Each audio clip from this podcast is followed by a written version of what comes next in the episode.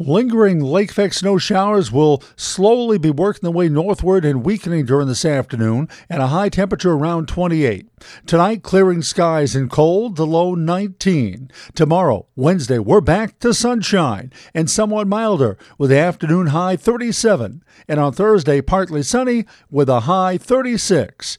I'm meteorologist Wayne Mahar.